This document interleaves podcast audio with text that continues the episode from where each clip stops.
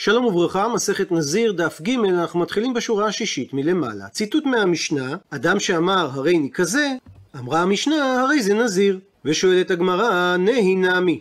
גם אם נאמר דתפוס האדם בשערו, כאשר הוא אומר הרי אני כזה, עדיין כשר מדוע הוא נזיר, שהרי כאשר הוא אמר הרי אני כזה, הוא בעצם לא אמר שום דבר שיש בו משמעות של נזירות. עונה על כך אמר שמואל, מדובר כגון שהיה נזיר עובר לפניו. ואז המשמעות של הרי אני כזה, הרי אני בנזירות כזה. ציטוט מהמשנה, אדם שאמר הרי אני מסלסל, אמרה המשנה שהוא נזיר. ושואלת הגמרא, ממאי דהדן סלסול שיער ההוא? מי אמר שהלשון סלסול רלוונטית לעניין גידול שיער? עונה הגמרא, כדאמרה לי, ההיא אמתה דבי רבי. כמו שאמרה אותה שפחה מבית רבי, להוא גברא לאותו אדם, עד מתי אתה מסלסל בשעריך? וכבר הזכיר הרמב"ם בהקדמה לפירוש המשנה כאשר הוא מתאר את שלשלת הקבלה, שכאשר הגיע הזמן אחריהם אל רבנו הקדוש עליו השלום והיחיד בדורו ואחד בזמנו, איש שנמצאו בו כל החמודות והמידות הטובות שזכה בהם אצל אנשי דורו לקרותו רבנו הקדוש ושמו יהודה, והיה בחוכמה ובמעלה בתכליתם, כמו שאמרו מסכת גיטין, ממות משה רבנו ועד רבי לא ראינו תורה וגדולה במקום אחד, והיה בתכלית החסידות והענווה והרחקת התענוגים, כמו שאמרו גם כן במסכת סוטה, משמת רבי בטלה ענווה ויראת חטא. ולענייננו, והיה צד לשון ומופלג מכל האדם בלשון הקודש, עד שהחכמים עליהם השלום היו לומדים פירוש מה שנשתבש עליהם מאותיות המקרא, מדברי עבדיו ומשרתיו.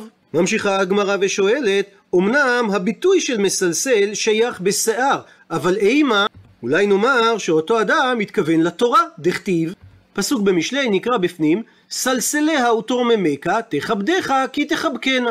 ולפי זה אותו אדם אמר הרי אני מסלסל שקיבל עליו ללמוד תורה, והוא התכוון שהוא יהיה מהפך בלימוד התורה, כמו שכתוב סלסליה ותרוממקה. עונה על כך אמר שמואל, החנמי, גם כאן מדובר שבשעה שהוא אומר הרי אני מסלסל, שתפוס בשערו. ולכן מסתבר לומר שכוונת דבריו, הרי אני מהפך במצווה, תלויה בשיער. ציטוט מהמשנה, אדם שאמר הרי אני מחלקל, הרי הוא נזיר. ושואלת הגמרא, ממאי דהדן קלקול שיערו? מהיכן אתה יודע שלשון קלקול מתייחסת לשיערו של האדם? עונה על כך הגמרא כדתנן, כמו ששנינו במשנה במסכת שבת, לגבי אדם שמוציא סיד בשבת מרשות היחיד לרשות הרבים, מה השיעור של הסיד שעליו הוא יהיה חייב משום לא תוציאו? רבי יהודה אומר שהשיעור הוא כדי לסוד קלקול. הוא מסביר המפרש שמדובר על כמות הסיד שמאפשרת את קיפול השיער שברקה, על מנת שיהיה אפשר להעמיד על הראש כיפה שבראשה, כדי שלא ייפול השיער שבאוזן למטה. ומכאן ההוכחה שהלשון קלקול רלוונטית לעניין השיער. מקשה הגמרא, ואימה, אולי תאמר שהלשון קלקול הכוונה מייזן ענייה, שאותו אדם קיבל על עצמו לזון עניים, והמקור לכך כדכתיב נקרא בפנים, ויחלקל יוסף את אביו ואת אחיו ואת כל בית אביו לחם לפי הטף. עונה על כך אמר שמואל, החנמי, גם כאן מדובר שבשעה שהוא אומר הרי אני מחלקל, שתפוס בשערו, וזה מוכיח שהוא התכוון לגידול השיער. ציטוט מהמשנה, אדם שאמר הרי עליי לשלח פרע, הרי זה נזיר. ושואלת הגמרא, ממאי דהדן שילוח ריבוי ההוא? מה המקור לכך שמשמעות המילה לשלח מתייחסת לגידול שיער הנזיר? עונה על כך הגמרא, דכתיב פסוק בשיר השירים נקרא בפנים, משלחייך פרדס רימונים עם פרי מגדים, כפרים עם נרדים. הוא מסביר המפרש, גידולייך שגדלים יהיו כפרדס רימונים שצומח ומתגדל. ומכאן ההוכחה שהמילה לשלח משמעותה גידול. מקשה הגמרא, אימה, אולי תאמר שמשמעות המילה לשלח זה מידי דאבורי, לשון של להעביר משהו, כדכתיב פסוק באיוב נקרא בפנים, הנותן מטר על פני ארץ ושולח מים על פני חוצות. ובפסוק הזה משמעות המילה שולח שהשם מעביר את המים מהשמיים לארץ. מתרצת הגמרא, תנא פרע פרע יליף, התנא למד גזירה שווה מהמילים פרע פרע. כתיבה אחר, כתוב כאן לעניין נזיר, נקרא בפנים, כל ימי נדר נזרו אותר לא יעבור על ראשו, עד מלות הימים אשר יזיר לאדוני, קדוש יהיה גדל פרע שיער ראשו. וכתיב הטעם שם לגבי כהן הדיוט, פסוק ביחזקאל נקרא בפנים, וראשם לא יגלחו ופרע לא ישלחו, כסום יחסמו את ראשיהם. והתנא במסכת סנהדרין למד מהפסוק ביחזקאל שכהן הדיוט צריך לגלח את ראשו אחת לשלושים יום, מזה שכתוב פרע לא ישלחו. שלומדים גזירה שווה מנזיר, ששם כתוב גדל פרע, מה להלן בנזיר שלושים יום כמניין יהיה, אף בכהן הדיוט שלושים יום. ומכאן למד התנא שלשון שלשילוח זה לשון גידול, והיא באי תימה, ואם תרצה תאמר תשובה נוספת, היי זה שנאמר בפסוק באיוב שולח מים, נמי לשון ריבוי הוא, דקד משכין לימיה לפרע ורבי, שהפסוק לא מתאר את מעבר המים מהשמיים לארץ, אלא הוא מתאר את גידול הפירות, שכאשר המים משקים את הפירות, הפירות גדלים. ולכן כאשר אדם אמר הרי עליי לשלח פרע, גם לפי הפסוק באיוב משמעות דבריו, גידול השיער. ציטוט מהמשנה, אם הוא אמר הרי עליי ציפורין, רבי מאיר אומר שהוא נזיר, וחכמים אומרים שהוא אינו נזיר. ושואלת הגמרא, מה הייתה, מה, מה המקור לדבריו דרבי מאיר, שהאדם שאמר ציפורים קיבל עליו משהו שקשור לנזירות? מביא על כך הגמרא מחלוקת המוראים. אמר ריש לקיש, ציפורים סמוכים לשיער קיבל עליו אותו אדם, דכתיב, פסוק בדניאל, בא שעת המילתא ספת על נבוכדנצר, ומן הנשה תריד ואיסבה כתורין יוכל, ומטל שמיה גשמי יצטבע, עד די שערה כנשרין רבה, ותפרעי כציפורין. תרגום הפסוק, באותה שעה נשלם הדבר על נבוכדנצר, ומאנשים נתגרש, ואכל עשב כשברים, ומטל השמיים גופו התרחץ, עד ששערו גדל כנשרים, וציפורניו כציפורים. הוא מסביר ריש לקיש שרבי מאיר סבר, מדפיס איניש במידה דסמיך ליה. אדם תופס, תולה את דבריו, בדבר שסמוך, בלשון הפסוק, לאותה מילה שהאדם אמר. הוא מסביר התוספות, כלומר, אף על פי שאותו אדם אמר את המילה ציפורים בסתם, סובר ריש לקיש שלפי רבי מאיר, דעתו של אותו אדם על הציפורים שסמוכים למילה שיער, ומסתום כך צריך לפרש את דבריו של אותו אדם. הרי עליי מצווה ששייך בעניין של ציפורים, שזה תלוי במצוות שיער, דהיינו נזיר, שאם נזיר נטמע הרי הוא צריך להביא ציפורים. ומאיר התוספות שזה לא רק עניין של סמיכות בפסוק, שאם כן, אז אם אדם אמר הרי עליי נשרים, היינו אומרים שהוא נזיר, שהרי המילה נשרים סמוכה לשיער יותר מהמילה ציפורים. אלא שיש פה שני דברים שמתחברים אחד לשני, גם סמיכות המילה ציפורים למילה שיער, וגם שהמילה ציפורים רלוונטית לעניין נזיר שנטמע. הפכנו דף, ורבנן סברי שלא מדפיסין איש במידה דסמיך ליה, שאדם לא תולה את דבריו בלשון המוזכרת בפסוק צמוד למילה שהוא אמר. ולכן כאשר הוא אמר הרי עליי ציפורים, לפי רבנן, אין לזה שום משמעות שקשורה לנזירות. עד לכאן דבריו של ריש לקיש. רבי יוחנן לעומת זאת אמר, דכולי עלמא לא מדפיס, שגם רבי מאיר וגם רבנן סוברים שאדם לא מדפיס את דבריו בדבר שנאמר בפסוק סמוך למילה שהוא אמר, אלא היינו תמא דרבי מאיר שחייב נזירות אדם שאמר הרי עליי ציפורין, דחיישינן שמא ציפורי נזיר טמא קיבל עליו. הוא מסביר התוספות בסוף העמוד הקודם שרבי מאיר חשש שמא מצוות נזירות קיבל עליו אותו אדם, שבמצוות נזירות שייך עניין של ציפורי נזיר טמא.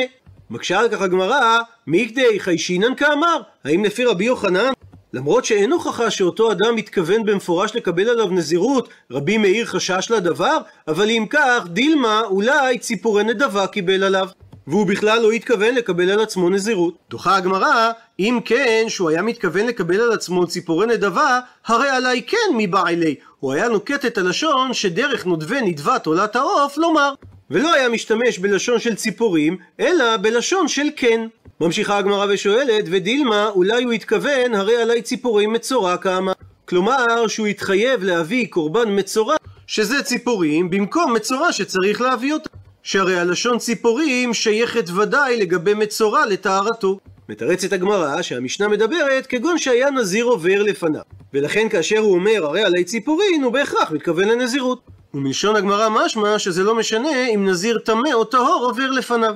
ולכן שואלת הגמרא, ודילמה אבל אולי נזיר טמא הוא זה שעובר לפניו, ולפוטרו מן קורבנותיו כאמר, אולי הוא לא התכוון לקבל על עצמו נזירות, אלא רק לפטור את הנזיר הטמא מלהביא את הציפורים שנצרכים לצורך טהרתו.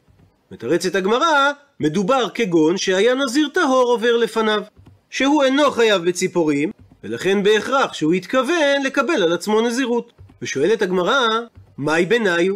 הוא מסביר המפרש, מה בעצם ההבדל בין העמדה של רבי יוחנן בדברי רבי מאיר לבין העמדה של ריש לקיש בדברי רבי מאיר, שלפי שניהם חייבים להעמיד את דברי רבי מאיר שמדובר שנזיר טהור עובר לפניו. אז מה זה משנה אם נפרש את דבריו משום ציפורים סמוכים לשיער כדברי ריש לקיש, או משום ציפורי נזיר טמא כדברי רבי יוחנן?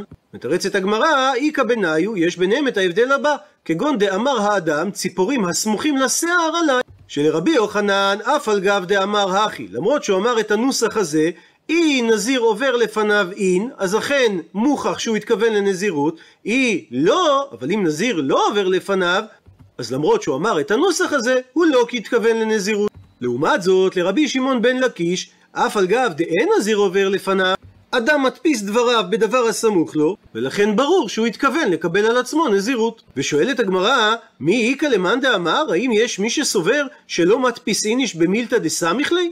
שאדם לא תולה את דבריו בדבר שמוזכר בפסוק סמוך לאותה לשון שהוא אמר, והתניא, והרי שנינו בתוספתא, האומר ימין, הרי זו שבועה. לדוגמה, אם אדם אמר ימין שלא אוכל כיכר זו, אז הרי זו שבועה. עד לכאן לשון התוספתא, ואומרת הגמרא, מה הייתה מה? מה המקור לכך שימין זה לשון שבועה? לאו משום דכתיב. נקרא את הפסוק בפנים, וישמע את האיש לבוש הבדים אשר ממעל למימי היאור, וירם ימינו ושמאלו אל השמיים, וישבע בחיי העולם, כי למועד מועדים וחצי, וככלות נפץ יד עם קודש, תכלינה כל אלה. ומזה שהמילה ימינו סמוכה למילה וישבע, זה המקור לדברי התוספתא, שהאומר ימין הרי זו שבועה. מתרצת הגמרא, אמרי אמרו, שהדין בתוספתא הוא לא משום סמיכות הלשון ימין ללשון השבועה, אלא משום דימין גופי, המילה ימין עצמה איקרי שבועה, דתניא, שכך שנינו בברייתא. מניין לאומר ימין שהיא שבועה, שנאמר, פסוק בישעיהו, נשבע אדוני בימינו ובזרועו זו, אם אתן את גנך עוד מאכל לאויבייך, ואם ישתו בני נכר תירושך אשר יגעת בו. וממשיכה הברייתא, ומניין לאומר שמאל שהיא שבועה, שנאמר, באותו פסוק אחרי המילה בימינו ובזרועו זו. מה שאומר שאין סתירה מהתוספתא להסבר ריש לקיש בדברי חכמים, או להסבר רבי יוחנן לרבי מאיר וחכמים, שסברו שאין אדם תולה דבריו בדבר שמוזכר בסמוך ללשון שאותה הוא אמר. עד לכאן דף ג'. למעוניינים בהרחבה, הזכיר ריש לקיש את הפסוק בדניאל, עד די שערי כנשרין רבה ותפרעי כציפורין, עד שהשיער של נבוכדנצר גדל כנוצות הנשרים, והציפורניים שלו גדלו כציפורני הציפורים. וכך כותב דוקטור משה רענן בפורטל הדף היומי. הזיהוי הנפוץ בעברית בת זמננו לנשר הוא המין הנקרא נשר מקראי. הנשר המקראי ניזון באופן בלעדי מפגרים, אותם הוא מאתר תוך כדי דאייה וסריקה על פני עשרות קילומטרים. את שמו הוא קיבל כנראה בזכות צווארו וראשו החשופים מנוצות ופלומה, תכונה המאפשרת לו לנבור בקלות בקרבי הפגרים מהם הוא ניזון. בנוסף לכך, השם נשר מתייחס לכל קבוצת הדורסים הגדולים הניזונים מפגרים, הכוללת קבוצות טקסונומיות שונות. מבחינים בין נשרי העולם הישן, ובהם רחם, פרס ואוזניה ממשפחת הניציים, ובין נשרי העולם החדש, דהיינו אמריקה, ממשפחת הקונדורים. בנוסף למשמעויות התקניות של שם זה, יש המשתמשים בו בהתייחס לדורס שונה לחלוטין, העית. הסוג העית כולל עופות גדולים בעלי כנפיים ארוכות ורחבות. בני הסוג ניזונים בעיקר מבעלי חיים אותם הם קוטלים על ידי דריסה, אך לעתים גם מבגרים. ההחלפה בין הנשר והעית איננה רק בת זמננו, בשורשה עתיק יומין. מחברים שונים מזהים בלבול בין הנשר והעית בספרות חז"ל, ואולי אף במקרא. שאלת הזיהוי של הנשר במקרא ובספרות חז"ל נחקרה רבות, והעמדה הרווחת בין חלק מהחוקרים היא שכבר בתקופת המקרא קיים בלבול והחלפה בין הנשר המקראי לבין העית הזהוב. אם נקבל עמדה זו, הרי שתהיה בידינו חלופה נוספת להסבר הביטוי שערי כנשרין רבה. שני המינים שנקראו נשר שונים מאוד בניצוי צווארם. לנשר המקראי צוואר קרח ומכאן שמו, ואילו לעית הזהוב צוואר עטוי נוצות ארוכות. ייתכן אם כן שהנשר המדומה, כלומר העית הזהוב, הוא זה שהיווה את הדימוי לשערותיו הארוכות של נבוכדנצר, בגלל הניגוד בינו לבין הנשר המקראי הקרח. דוקטור משה רענן מציע את ההסבר הבא. בתקופת המקרא היה נפוץ יותר השם נשר ביחס לנשר מקראי, בספרות חז"ל התמונה התהפכה, הנשר היה בעיקר עית זהוב. ההחלפה המאוחרת לא נבעה מחוסר היכרות עם שני המינים, אלא כתוצאה משתי סיבות. סיבה ראשונה, אימוץ מטבע לשון שהיה רווח באותה תקופה.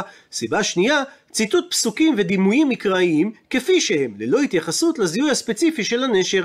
ייתכן וההבדלים בין הזיהוי המקראי ולשון חז"ל מקורם בסביבה הגיאוגרפית שבה הם התהוו. המקרא מתאר את ארץ ישראל ושכנותיה הקרובות שבהן הנשר היה נפוץ, לכן השם נשר מתייחס בעיקר אל הנשר המקראי, ולכן גם הנשר היה סמל מלכותי במצרים, פרס ואשור, ושם זה משותף לכל השפות השמיות. לעומת זאת, העית הזהוב, שהפך על ידי אלכסנדר הגדול לסמל מלכותי במקום הנשר, היה נפוץ נפוץ באירופה ותפס את מקומו תחת השם נשר. המשנה והגמרא הושפעו מהלשונות האירופאיות ולכן הם נמצאו במספר מקרים את השם נשר עבור העית הזהוב, וכך גם התרגומים הלועזיים של המקרא.